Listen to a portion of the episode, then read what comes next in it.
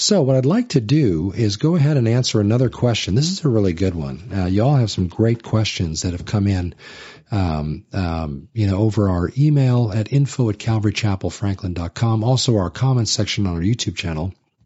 These are uh, really good. This is another good one. This one comes from Laura A. And this is in response to our prophecy brief, The Fullness of the Gentiles where we discussed what that concept meant that Paul talked about in Romans 11. What does it mean that the fullness of the Gentiles come in? Well, in, in response to that, Laura A. sent a comment. Thank you for teaching on this topic. Well, you're very welcome. Uh, I was wondering if you could talk about the growing belief within the church of preterism.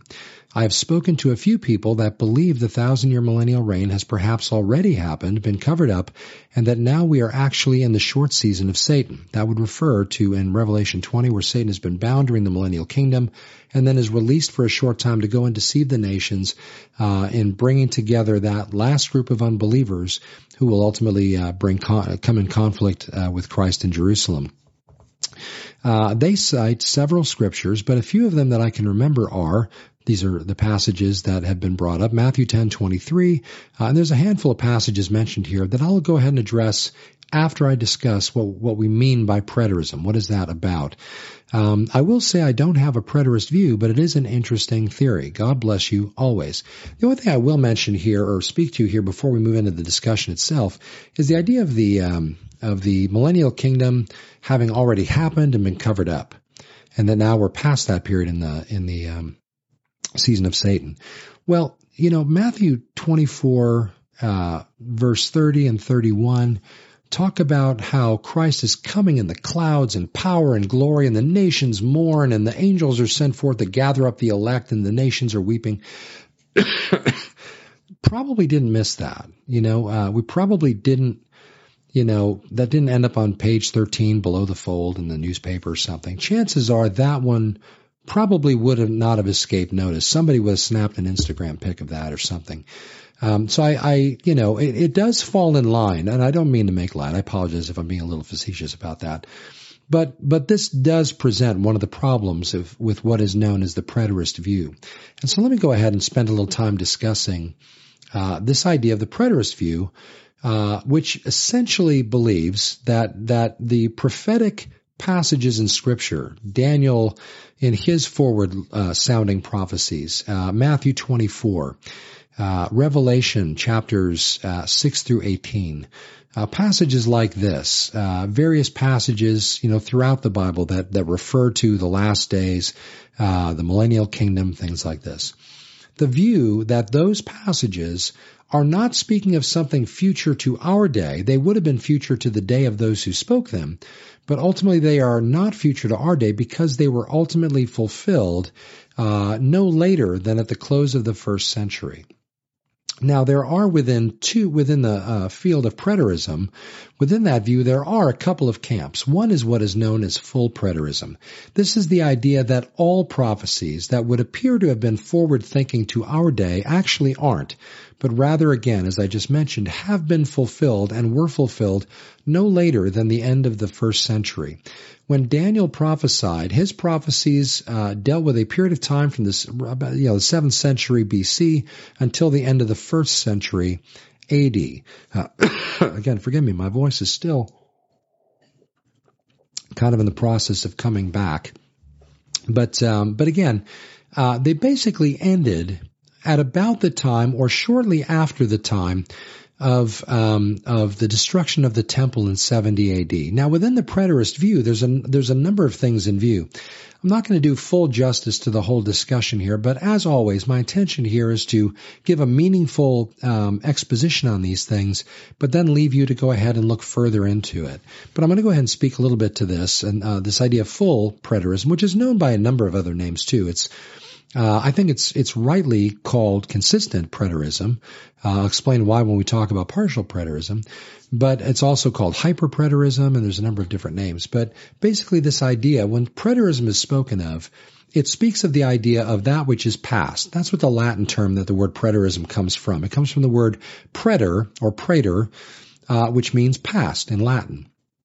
Ism speaks to a uh, a philosophy of hermeneutic that would that would believe that the passages in question have happened in the past. They're not something we're looking forward to, but rather they're something that we're studying as something that happened previously.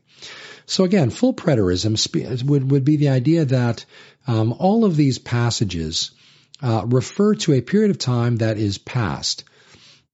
Now, there are lots of nuanced positions within the field of preterism. As a matter of fact, uh, there is a, a view today that is growing a little bit uh, in in popularity. That's sort of viewed as an eclectic version of preterism, meaning that it's pulling from a few different things. In particular, it's pulling from a more traditional view of preterism, of, of partial preterism, and blending it with a bit of futurism. Uh, so futurism, by the way, by contrast, is a view that I would hold. The idea that passages like the ones we mentioned, and and of course, you know, many others again, these would speak to events that are yet to happen even in our day. They have not yet happened, but are a future even to our day.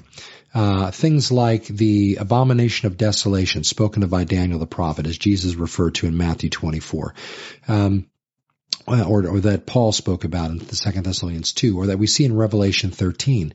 Uh, I think that these are I, these are um, these are facts that are yet to unfold. These are events, I should say, that are yet to unfold, yet in the future to our day. We're looking for them to still happen, and there are reasons why we look forward to them happening, and we'll talk about that again as we make our way through. Uh, inherent in this view, the full preterist view uh, is that um, the covenant with Israel ended in 70 AD. As a matter of fact, Titus Vespasian's attack on the temple in Jerusalem, uh, where the temple was destroyed, is seen as as being the fulfilling of those passages that speak of the uh, of the uh, tribulation period. Um, uh, Titus is seen as the Antichrist who ultimately destroys as God's hand of judgment upon the Jews, meaning that the covenant with the Jews also ended in 70 AD with the destruction of the temple. And any of the promises that yet remained or things that might still be uh, yet to be embraced and fulfilled would now be appropriated to the church. Now again, not every full preterist necessarily holds all those views that specifically. There are nuances within that. So you always want to, if this discussion comes up, you want to ask back and forth what we believe about these things. What do you believe about these things? Is this your view? This is how I understand it. Is that true for you? Um, um, this is an area, again, unlike the gospel, that is, there's really no wiggle room on that at all a view of eschatology, obviously there is uh, some wiggle room, and, and, so there's various nuanced ideas within any view, really. But um, certainly within the preterist view, that's no less true. Um, however, you can see, by the way, if, if the if the wheels are turning in there, when we talk about the covenant with Israel having ended in 70 A.D., well, that means that if the church now inherits whatever promises remain, that becomes something that falls within the realm of what is known as replacement theology. Now, I think there's wiggle room again in terms of trying to understand eschatology, but something like replacement theology, I think is absolutely wicked and from the pit of hell. I think that is, sorry for sounding so strong about that, but a proper Israelology is a, a, massively important thing. Replacement theology is, is partly responsible for some of the greatest atrocities ever foisted upon the Jewish people, God's chosen people to whom he made covenant promises that are not only unilateral, in other words, they don't depend on Israel's faithfulness, but rather on God's faithfulness. Uh, Genesis 12, Genesis 15, Genesis 17. You have to read those passages and you will see that both the people and the land are the promises that God makes to Abraham, and they depend on God's faithfulness, not Israel's faithfulness. Uh, I've often said when this converse, in this kind of conversation that in Romans 11, Paul builds a case about God's faithfulness based on this very idea that God's chosen people remain his chosen people. And Paul's own desire is he'd be willing to give up his own salvation if it meant their salvation. But he believes and, and, and demonstrated throughout his teaching in Romans 11, really 9 through 11, but 11 reaches the climax of the case, the argument, that God's faithfulness to Israel is the evidence, the proof that we know he will be faithful to us. And that's a massively important thing. And so when we talk about the idea of the church replacing Israel, absolutely not. If you believe that, please stop believing that. That is absolutely an unbiblical, wildly off base view that again has been has, has been uh, part of the underpinnings of some of the worst atrocities on God's people and, and God's chosen people in history, but also completely screws up your eschatology, completely messes up your understanding of what these passages are talking about. Now I'm getting a little ahead of myself and going on that little tangent there. But this again is something that while people debate elements of eschatology, it's important to recognize that ideas have consequences and our views of eschatology are not unimportant.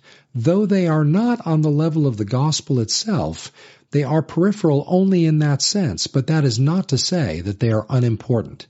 Uh, I think that's part of the reason why Paul taught eschatology to the church, a young church that he only spent three weeks with and that's the church in Thessalonica. We have some of our most um, uh, ex, uh, explanatory, explanatory ideas about eschatology in First and Second Thessalonians, a church that again Paul barely spent any time with, and he not only planted the church, but in equipping that church as as young believers, he included eschatology.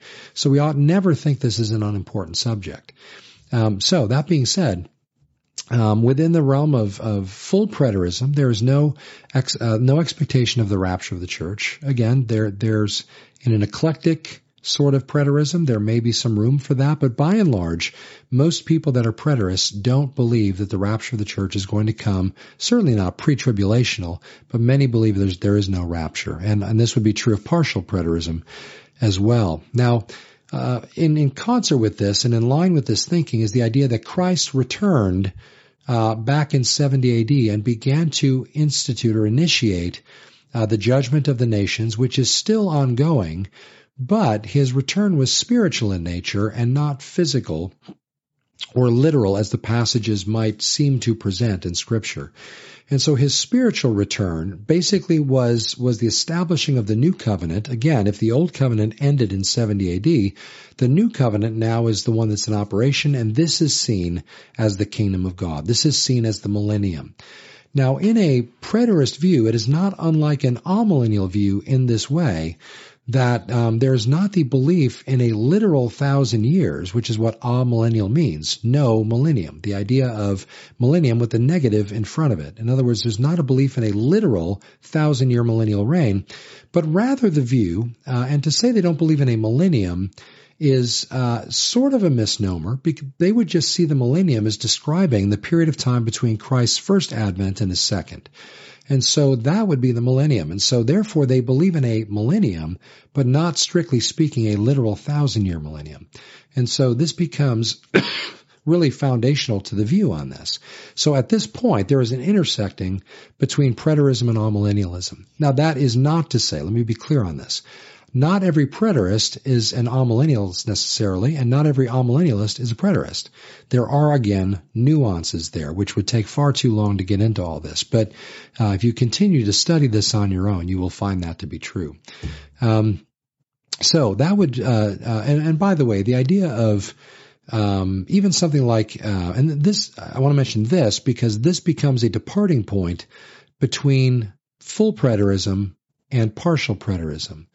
Partial preterism believes that all of these same passages are past except for the last three chapters, or really Revelation 19, uh, yeah, well, Revelation 19, 12, I guess. Again, there's, there's people with differing points on this. But the last couple of chapters for sure, chapters 20 and 21, would be something yet future. They would still maybe miss, yeah, uh, forgive me for sounding, but misinterpret um, what is in view in those two chapters but they would believe that a literal second coming of Christ visibly to the earth to institute judgment is still yet future, but everything prior to that in the book of Revelation, again in Daniel and Matthew 24 and related passages, would be past. It's just the last couple of chapters of Revelation would be seen as future, hence the partial preterist. But by and large, much of the view in preterism remains the same between the two. Uh, one last thought on full preterism uh, that makes them different from partial preterism is that in in Revelation 21, for example, where there is mention of a new heavens and a new earth, this in full preterism is basically understood to be the same kind of thing as Paul would have spoken about in 2 Corinthians 5:21 where he ta- or 17 I should say 5:17 where he said if anyone's in Christ he's a new creation. Old things pass away. Behold all things become new. This regeneration of a person this recreation of a person in Christ is sort of the same thing that is seen in view when Christ came spiritually to establish his kingdom I uh, vis-a-vis the uh, the, the new covenant uh, for the, this last thou, you know uh, last couple thousand years, the kingdom of God has been on earth, moving forward, um, and and such. Now, a partial preterist says no, we don't believe that. We believe that that is literal, that Christ comes and establishes his judgment and all this kind of thing, and, and then establishes a new heavens and a new earth. So there's that's the departing point primarily between uh, full preterism or consistent preterism and partial preterism, or as I suppose a consistent preterist would say, inconsistent preterism. I don't know if they actually say that or not, but the reason I would suggest that partial preterism is inconsistent is because of the whole point of adopting a specific kind of hermeneutic. And this, by the way, is why I'm a futurist, and I'm going to kind of move into that um, area right now. Um, um, and I guess I should mention too one other thing here um, uh, that is required by preterism is that the book of Revelation has to have been written by before 70 AD when the destruction of the temple came, because um, because the to to uh, in order for this to be something that happened in the past, then the book of Revelation had to have been written prior to the events that it describes. And so therefore, the destruction of the temple, Titus Vespasian coming with the Roman legions, uh, this being seen as the abomination of desolation, and therefore, uh, you know, the Antichrist came on the scene in the person of Titus and all this kind of thing. that had to have been written about by John prior to 70 AD. Now, let me make a point here. Now, it, it is there is an argument to be made for the early dating of the book of Revelation. Uh, in in John chapter uh, is it John chapter five, where there is a mention of Jesus going to uh, Solomon's porticos, and uh, and when John writes this, let me see, is it John chapter five or John chapter six?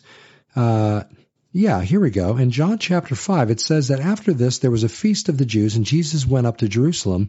Now there is in Jerusalem by the sheep gate a pool which is called in Hebrew Bethesda, having five porches. Now notice he says there is in Jerusalem. Uh, this this sheep gate with or the pool at the sheep gate, which is called in, having five porches. When John writes this, he speaks about that in the present tense. Well, in 70 AD, that was destroyed. And so, if in fact John was uh, writing this before 70 AD, he would use the present tense. Uh, if he wrote in, in 90 AD, which I tend to still lean toward, although I think this is an interesting point to make. Uh, I, I, like it in, in, discussions on the early dating of the New Testament. This is a great passage to point to because uh, John makes reference to something prior to the destruction of the temple. Well, that means his writing is before 70 AD. That's a pretty cool hint to put there. Uh, so I'm a little torn between the dating of the book of, uh, of John. Now, the book of Revelation, on the other hand, uh, that's different. That doesn't necessarily uh, imply the necessity of this having been written before 70 AD. But the view in preterism is that all of the scripture, the Bible, the book of Revelation being the last book of the Bible written, uh, uh, had to have been written then before 70 AD. I don't know that you can make that case clearly about the book of Revelation like you could argue potentially for the Gospel of John. Um, but I also would argue that the reason that I would not hold that um, that 70 AD is is is sort of the end of the discussion on this is because Titus didn't fulfill um, the the idea of the abomination of desolation. The abomination of desolation isn't the destroying of the temple, it's actually the desecrating of the temple with an image that is set up um, that ultimately is a, a, vehicle through which Antichrist is worshipped. We discover this both from Daniel's writings, uh, Daniel chapter uh, 10 and 11, or I'm sorry, um, uh, 11 and 12, uh, talk about the abomination of desolation. Uh, of course, when Jesus spoke about the abomination of desolation, uh, it was clearly after his time that he was referring to. So those who would hold the Antiochus Epiphanes thing in 165 BC, that rules that out entirely. But those uh, who would hold the 70 AD view of the destruction of the temple as fulfilling this passage in uh, Matthew 24 or even Daniel's writings, I'm sorry, but no, it does not because it does not line up with the criteria that is given to us in Scripture. And that kind of becomes my segue into why I'm a futurist. Um, there is required within the preterist view, both full and partial, a view that I really don't uh, espouse at all. I, I'm not a fan of at all.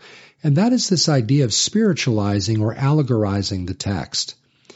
Now, this is a view that became very, very popular throughout the um, uh, the really the early centuries, uh, well into the Middle Ages, even past the time of the Reformation. It was right around the time of what was known as the Counter Reformation uh, that ideas like a uh, that a full discussion of preterism was now starting to take root. But the ideas that underlie preterism, the idea of spiritualizing the text, is something that goes all the way back to um, to uh, Augustine and also um, uh, Origen or Oregon, uh, you would choose to pronounce that. But the idea of understanding that there are levels of understanding in the scripture. There is the most basic level, which is taking the text at face value, but there are deeper meanings that are spiritually gleaned from the scripture, and that's the real place to camp out. That's the real meaning that we should apply ourselves to.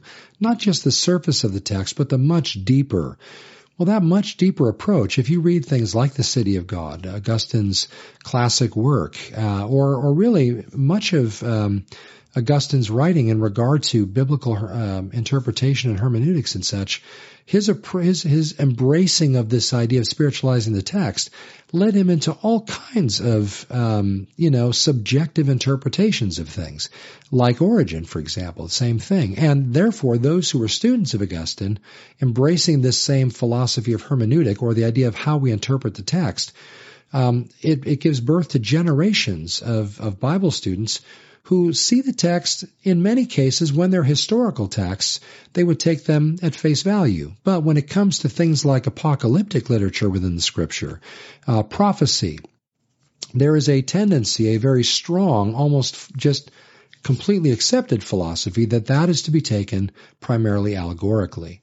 Um, and I won't say entirely allegorically because, again, uh, partial preterism embraces the idea that there is a literal return of Christ to establish his kingdom and, and create a new heavens and new earth, but just not all the other stuff. Well, I do have an, uh, an issue with that because there is a, an assumption built into that that I think is unnecessary and unwarranted. And that is that we assume that apocalyptic literature by definition requires us to take it as uh, being allegorical or spiritualized. Why do we, and I understand that when I say why do we do that, I don't mean like I don't understand that there are reasons brought to that, but my response to some of those reasons is actually a single simple reason. There is possible, I believe, and proper, I would assert, to take the scripture at face value unless there is an indisputable reason not to when the Bible says that God will cover you in the shadow of his wings. That doesn't mean we're to take it that God is like a bird, right? But the allegory of wings do, does teach us something about God's protective and even nurturing character and nature. But Jesus tells us that the Father is spirit, right? God is spirit, and those who worship him must worship him in spirit and truth, John chapter 4. But at the same time, we understand that just because God is spirit uh, he is still described with anthropomorphic terminology, or in other words, terms that um, that's a big word, huh? I've practiced that many times. But anthropomorphic is the idea that qualities that are like human beings are ascribed to God in order to help us get our minds around various aspects of his character and personhood and that. And so, but that, you know, but, but we understand that. So we don't ascribe feathers to God, but the concept is probably one that is, uh, well, not probably, it is. It's one that is very fitting to describe what God is describing in that. That doesn't mean, however, that everything that is like that in prophetic literature necessarily means it is that. It is possible that in the book of Revelation, uh, or in the book in, in Ezekiel, for example, uh, we talk a lot about Ezekiel 38 and 39, and we went through our study in the book of Revelation uh, not so far back. It is possible that the authors of those books, even under the inspiration of the Holy Spirit, are applying terminology to things they're seeing to try and describe things that haven't been created yet. Uh, missiles and launchers and and things like that. The kind of devastation that Ezekiel sees and describes the the aftermath of in Ezekiel 39 maybe describing something that hitherto has never been seen before. And so he uses terms that in his time would have been understood, but in our time seem quaint or maybe fall short of giving a full description. And we pull our hair out saying, well, what did you see there? And we, so we, we try to understand that. But on the other hand, when the Bible says God is going to intervene on behalf of his people in, in, in uh, Ezekiel 30 and 39, um, so that the nations will know that he is the Lord, we should take that and understand that to mean that God's going to make himself known. We shouldn't necessarily then, therefore, ascribe arrows and bows as launchers and missiles, though it could be. We should probably understand that if God is doing things in that time, it may very well be that he is calling fire down from heaven. And that's not necessarily a nuclear explosion or something. We don't want to jump to conclusions when in fact the text can be speaking at face value of what is exactly trying to be said. Um, you know, on the one hand, they may be struggling for terminology. In other places, they may not be, and they may be describing exactly what's going on as God is showing it to them. And so I espouse the idea of taking the text as straightforwardly as possible, um, unless there is sufficient reason not to.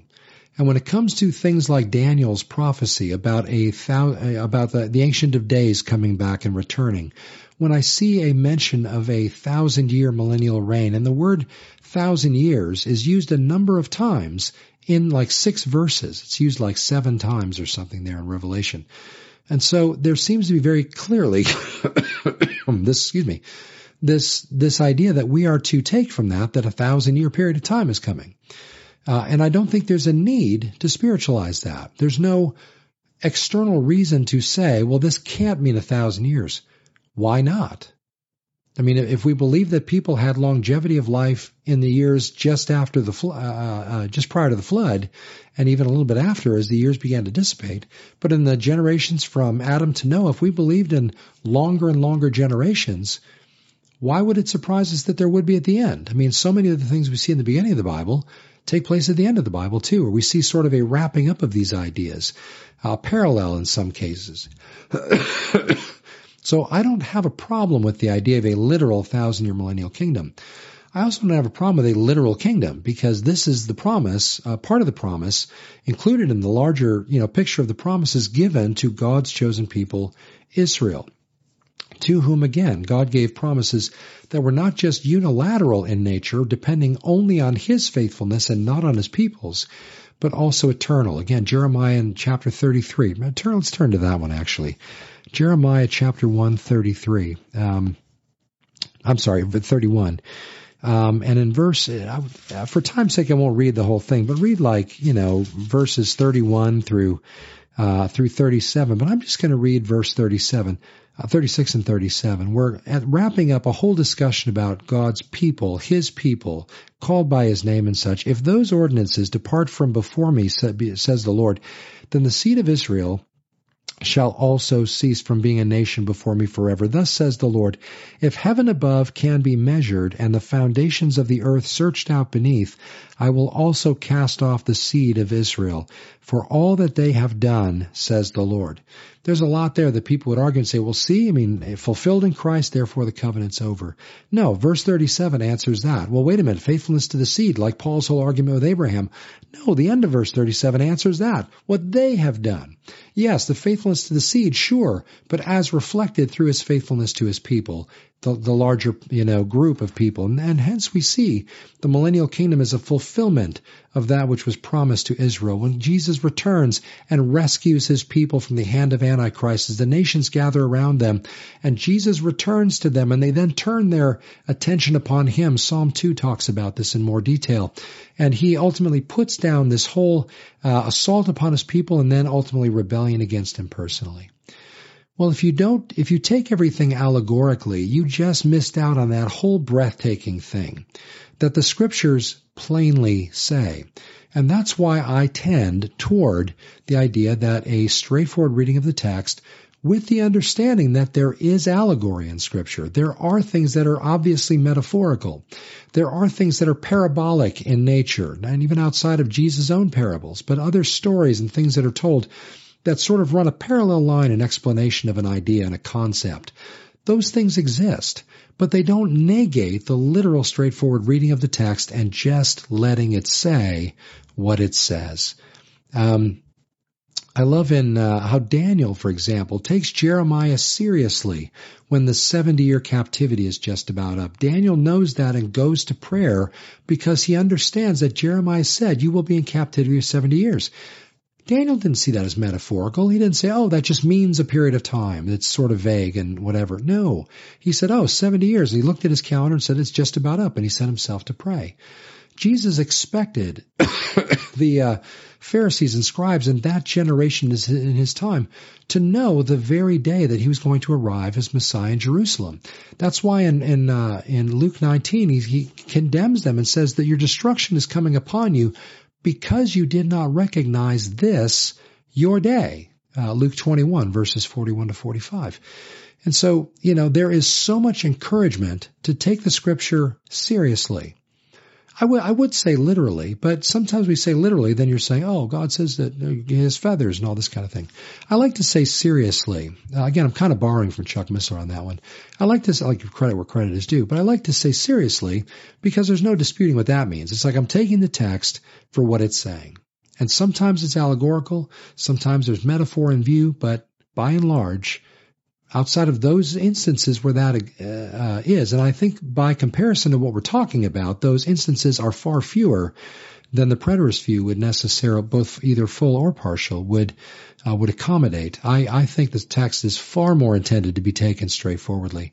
And I would argue that the same way that Jesus held them responsible in the first century for knowing the for, for, for not knowing the exact time of his return, and even said, right, it's like you you see the red sky at night, uh, you see the red sky in the morning, you see the signs in the weather, you can't discern the signs of the times. Well, if we allegorize everything, how are we supposed to know the times, the signs of the times we're living in now? It just doesn't seem to be consistent, and I think the hermeneutic as a general rule within preterism is not consistent as a straightforward futurist view would be. So that being said, let me go ahead now and take some of these passages that are mentioned here by Laura A. Um, she mentions uh, that some of the texts that are brought up are things like uh, Matthew chapter 10, verse 23. Uh, and I, by the way, I, I, I know that as I'm going through these, I'm going to come across a couple things that, um, that explanations will be offered, but I want to sort of preempt myself by mentioning something that I think we all need to be honest about, and I'm certainly going to be honest about it myself, is that every one of these views, whether it's the futurist, the full preterist, the partial preterist, the um, the more eclectic preterist uh, view, and that kind of thing, there are reasons why these views are espoused. Otherwise, nobody would believe them. I mean, if they were patently false, very few people would hold the view. But all the views I'm, excuse me, talking about here are held by lots of people. Entire bodies of churches hold these various views. And so if they were so obviously false and that kind of thing, nobody would believe them. But arguments are made for each of them. And I respect that arguments are made. Again, ideas of consequences and some of the outworkings of some of these views I absolutely abhor. Um, however, if a genuine can believer can be genuinely wrong about some of those things, they can't be genuinely wrong about the gospel and be a believer, but you can be a believer and be genuinely wrong about eschatology. And so you can be a brother or sister in Christ and hold a differing view than the futurist, uh, futurism view, a futurist view. But, but I would say that it's misguided and, and I would push for a, a different hermeneutic on those things.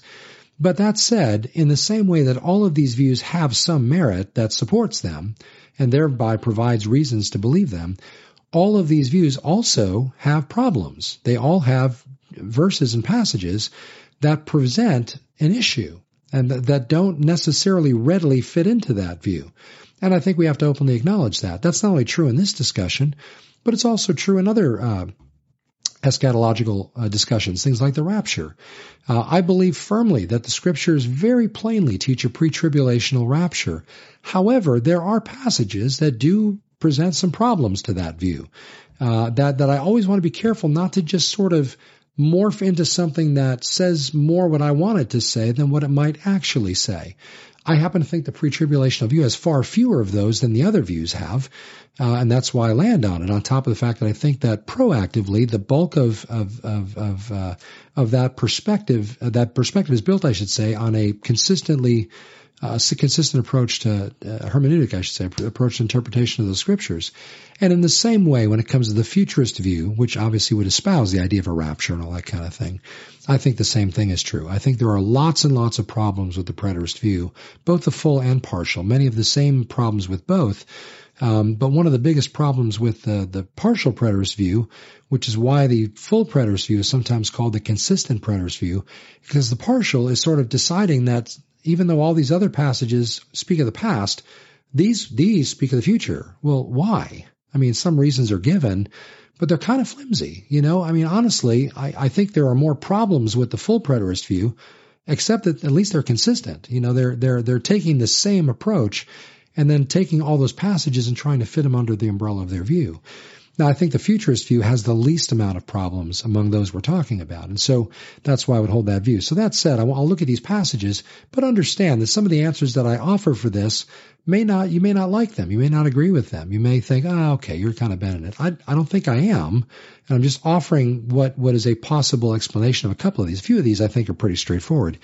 But, uh, for example, in uh, Matthew 10:23, there's mention of, uh, Jesus is talking uh, to his followers, saying, When they persecute you in this city, flee to another.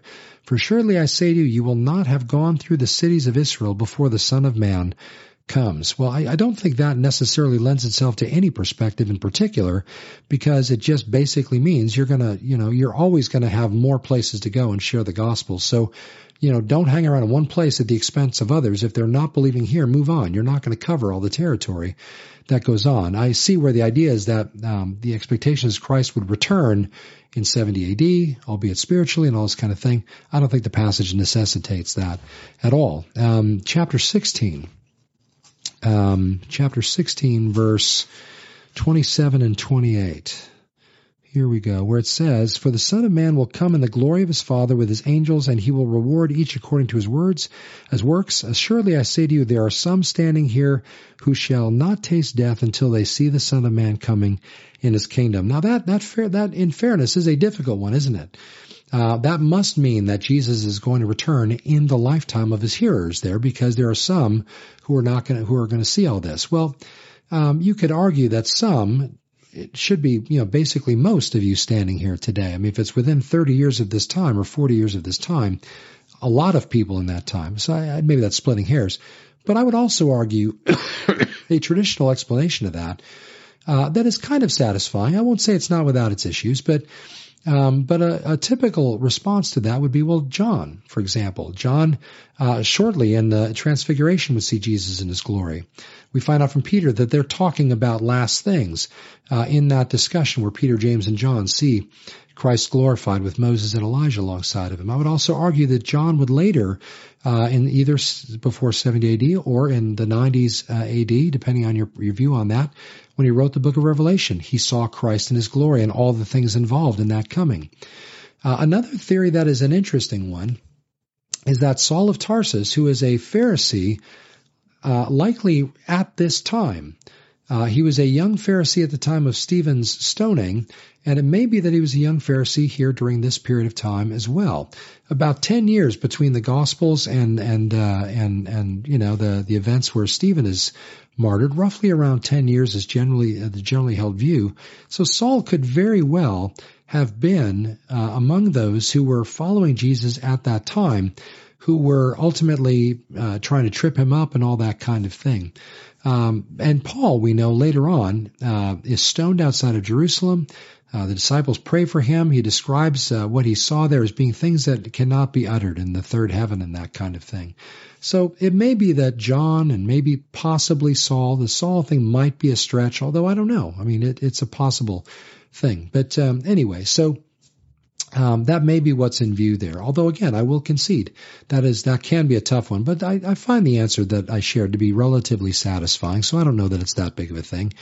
Uh, Mark 14, moving into the Gospel of Mark now. Mark chapter 14, verse 61. Let's see what it says here. Mark 14, 61. All right, we'll see if we can get these in before my voice gets a little too rough. While I'm looking this up, let me do this. Moved away from my green tea and honey for a day just to kind of go ahead and have some coffee again. But okay, Mark 14:61. But he kept silent and answered nothing. This is when Jesus is under a trial with the high priest and such. Again, the high priest asked him, saying to him, Are you the Christ, the Son of the Blessed? And Jesus said, I am, and you will see the Son of Man standing at the right hand of the power and coming with the clouds of heaven. So therefore, this must have happened in 70 AD.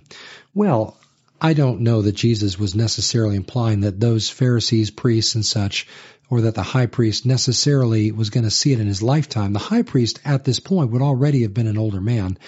Um, and did he, you know, if Jesus came in 70 AD, and it is said that he came spiritually, then he wouldn't have seen him coming in the power with clouds and great glory.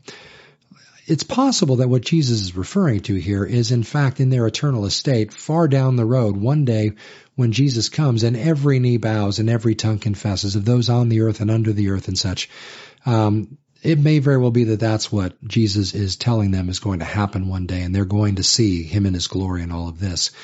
Um, but again, I think if you're saying that Christ came spiritually in 70 AD, then this problem is this passage is just as problematic for you as it would be for me. And so it's it's. Uh, but anyway, so that that I'll I'll just sort of offer that as a possibility there. Chapter 13 of Mark, verses 26 through 30. Uh, yeah, this is where, okay, the coming of the Son of Man, ultimately where Jesus says, Assuredly I say to you, this generation will by no means pass away until all things take place. In, in, Mark 13, like Matthew 24, like Luke 21, Jesus is sharing the information that we typically refer to as the Olivet Discourse. Luke's is a little bit different and including also some of the events of 70 AD in there as well. But by and large, we're talking about the events of, of you know, uh, in response to the disciples asking, well, when is the sign of your coming and all of these things.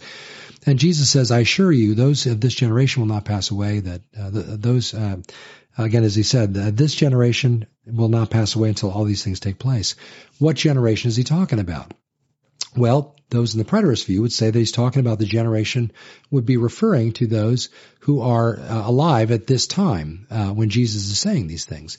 There is another group that would that are sometimes called the fig leaf generation that believe that because the fig tree that Jesus refers to, or the olive tree, I should say, uh, that Jesus refers to, um, um, you know, would therefore refer to the rebirth of Israel and the nation that sees Israel reborn.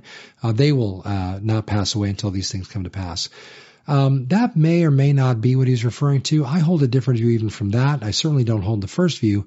And I think even the second one could be. I think there's still time for that here on April, uh, October 20th, 2022. But I think likely, most likely, what Jesus is referring to is that generation that sees the things that he's describing in the Olivet Discourse begin to happen, and ultimately, when they happen and don't stop, they ultimately lead to the, the return of Christ. That's the generation he's talking about. Now, we may be that generation as well, uh, which may also make us part of the uh, the olive uh, tree generation in that. Okay, um, uh, and then um, Mark eight thirty eight. There's just a couple more here. Mark eight thirty eight. My phone's about to die actually, so if I if it cuts out before I finish, I'm not going to probably redo this whole thing. So let me just do what I can here and then uh, see if we can't get it in eight. Uh, 38, where Jesus says, For whoever is ashamed of me and my words in this adulterous and sinful generation, of him the Son of Man will also be ashamed when he comes in the glory of his Father with his holy angels. Okay, I don't think that necessarily demonstrates the, any of the views necessarily. Um, I think it just that's what's going to happen when he does come. Uh, First Thessalonians Okay, here we go. First Thessalonians. Uh, what passage here? First Thessalonians uh, 4, verses 15 and 16.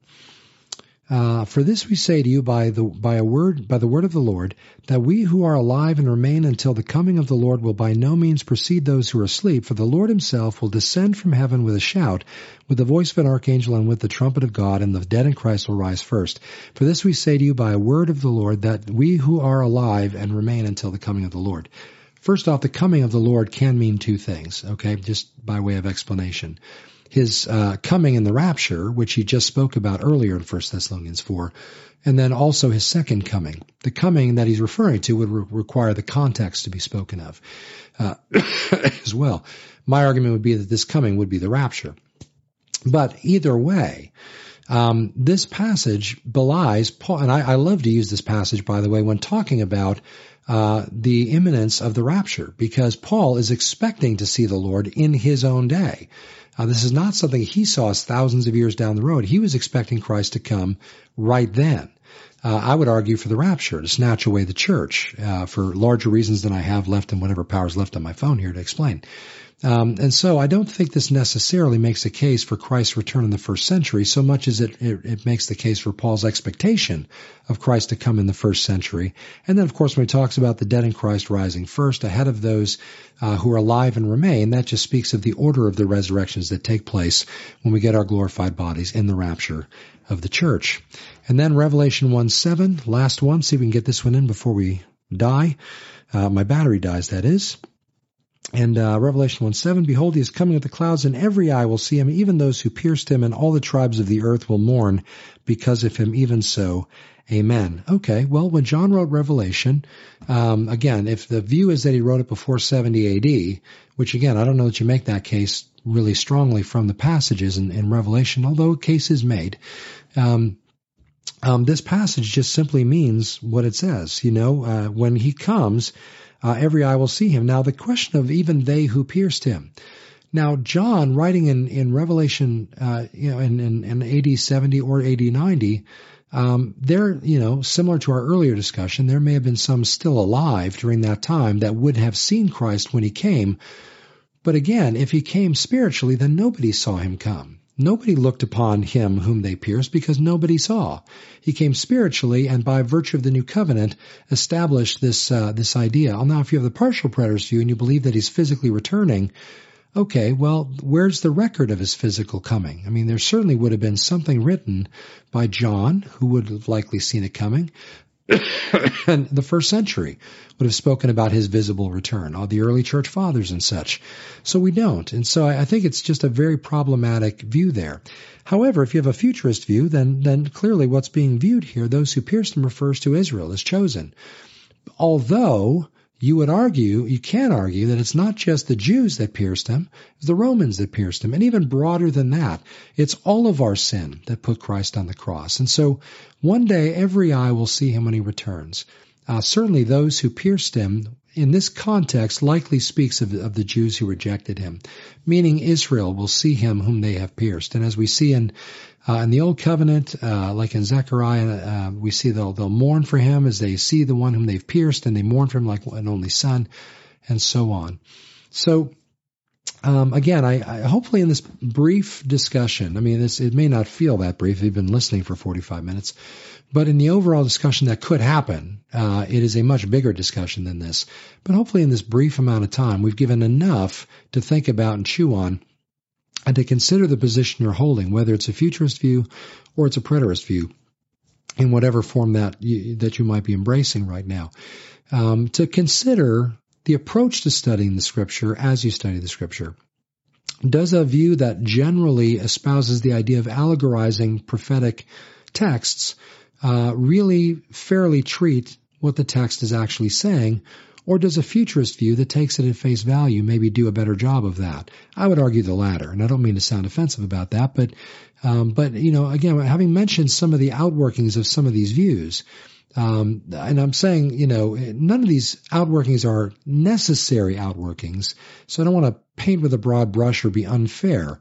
Some of these outworkings of these views are more based on the personality of the holder of that view than the necessity of the view itself. And so we want to make sure we're fair about that. Um, but I do think that ideas do have consequences in general, and I think it's worth considering uh, you know, when we talk about things like God's covenant with Israel, his faithfulness to it, what does that mean in regard to his faithfulness if in fact these, you know, Israel's unfaithfulness in killing their Messiah brought an end to their covenant? Well, what is that? What does that mean in light of Romans 9 through 11 and uh, Genesis 12, 15, 17, and so many other passages, Jeremiah 31 again? um, you know, we have to weigh these things in and do our best to get a comprehensive view of what the scriptures say on the whole, and then bring that to bear on the passages that we study. No, no theology or eschatology or any part of Bible study is contingent upon one verse we have to build a comprehensive, um, you know, systematic approach to any topic that we're studying in Scripture, and that should be our goal. It's mine, and I, I try to be faithful to that. Uh, and when I'm not, and I, I try to be honest about that, and go back and revisit things that are implications of my maybe not taking a, uh, that approach honestly or something. Uh, I don't really think I'm doing that, but I guess none of us really do, right? So anyway, so that being said, um, thanks for watching and listening. And uh, and Laura A, thanks for asking the question. Maybe that was a lot more than you wanted to hear, but uh, you know, again, I, I, struggle being brief, and so hopefully there's some uh, level of uh, help involved in all that. So, but God bless y'all, and thanks for watching and listening. May the Lord bless you and keep you, make His face shine upon you, be gracious to you, and give you peace forever. Father, we do thank you for your goodness and grace. We love you and praise you, and ask that Lord you would help us as students of your Word to be faithful to the text and allow it to tell us what it tells us, and help us to recognize recognize uh, the importance of good, solid, in-depth Bible study. And we applaud anyone who does that. And we just pray that at the end of the day that we would uh, that we would be far quicker to unite around um, a proper view of the gospel and our actual adhering to the gospel and our brothers, brotherhood and sisterhood in regard to that, than dividing over the things that um, that maybe are, if nothing else, slightly peripheral, uh, as we mentioned earlier. But Father, we pray that these discussions, these kinds of discussions, would be carried out in a spirit of charity and love and grace, um, although uh, certainly rigorously as well. Father, we do thank you again for your word, and we pray that you, by your Holy Spirit, would give us a, a, the ability to study well and to understand these things more deeply, and uh, and Father, to grow all the more mature thereby. Father, we love you and thank you for this in Jesus' name. Amen.